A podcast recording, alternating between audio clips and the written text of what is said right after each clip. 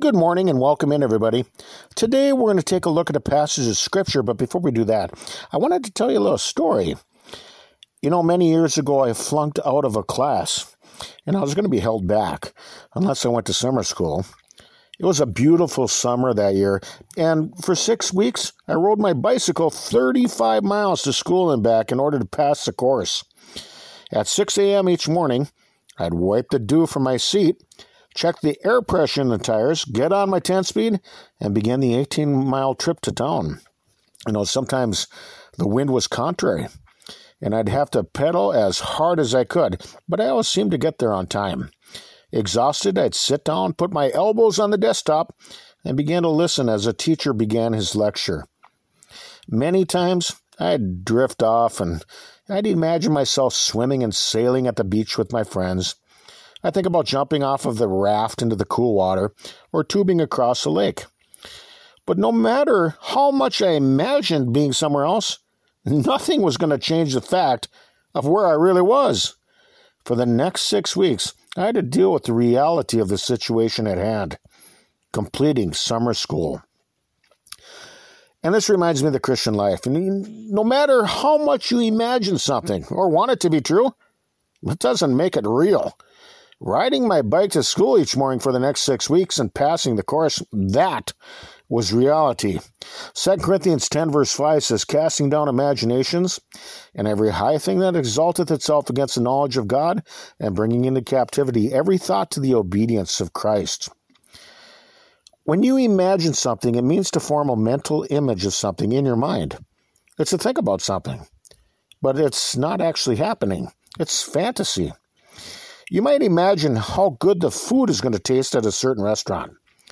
But when you finally get there, it isn't at all what you expected. Some people may imagine what heaven's going to be like, but might be in for a rude awakening at Judgment Day. We don't have to imagine what heaven is like, really, because those things are revealed to us through the teachings of sacred scripture. They're explained to us by men who walked in the very presence of the one who created all things. God's only begotten Son, Jesus Christ. The Apostle Paul was a man who cast down imaginations by telling people the truth about God. Many people have certain vain imaginations about what God is to them. They want God to be what they want him to be, rather than accepting the facts of who God really is. They want God to conform to them rather than conforming themselves to the will of God. And this is one of the reasons why there are so many false religions and heresies in the world today. They want God to fit into their mold rather than submitting themselves to the truth in Christ. Romans 1, beginning of verse 21.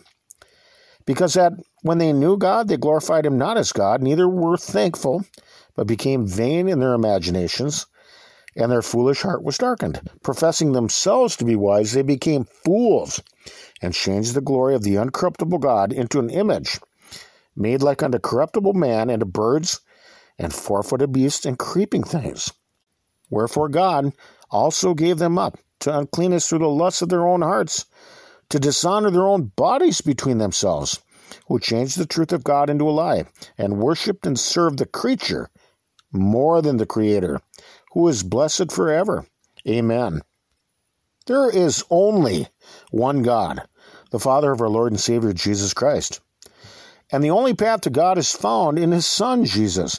That is the reality. This is not some vain imagination created by unspiritual people who are still abiding in their sins. It is the truth, and we must reject the world's version of God for the facts. Many people are living in a make believe world. In their own mind, they like to form an idea or concept of what they think God is or should be to them. But it is the Apostle Paul who set people straight, correcting them of their false beliefs. Imaginations are not always harmful unless you falsely imagine something. When you do this, you're believing a lie, actually. For example, you might imagine that there's green cheese on Mars but it's a lie. You might believe that a cow can actually jump over the moon, but it too is a lie. You might envision Santa Claus jumping down a six inch wood stove pipe and eating all your cookies and finishing off the eggnog. But these are all fantasies because they really don't exist. Each day, children are raised in these false and vain imaginations. They're taught to believe a lie as though it's true. They are only false narratives and fictitious fables. Numerous people who profess to be Christian, actually, they preach a false Jesus, not the embodiment of the true and living God who's found in the teachings of Scripture.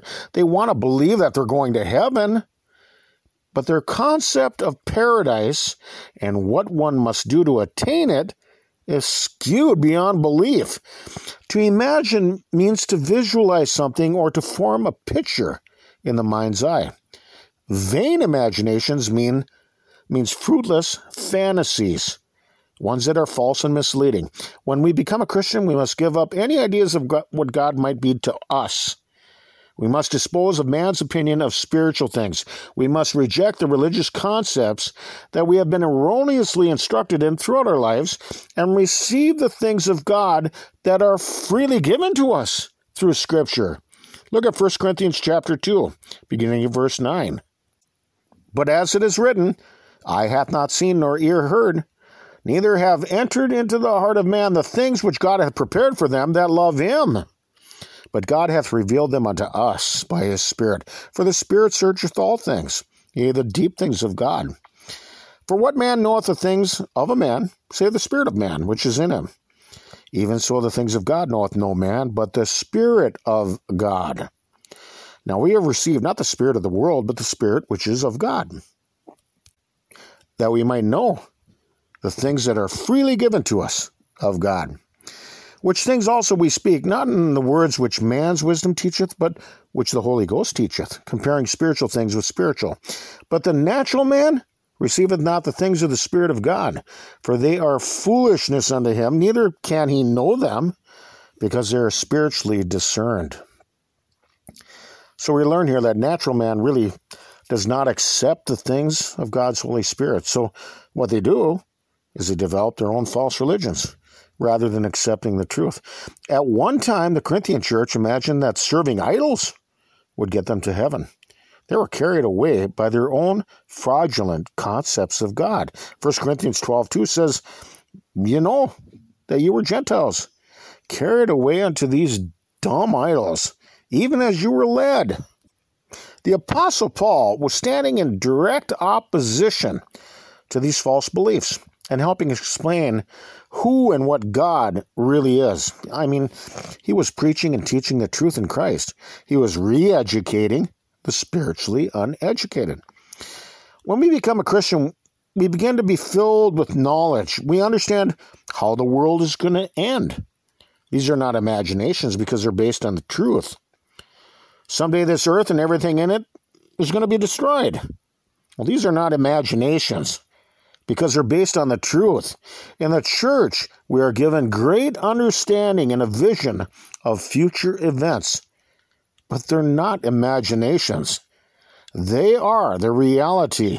Instead of allowing people to believe these vain imaginations about God, the apostles would correct them and point them to the truth.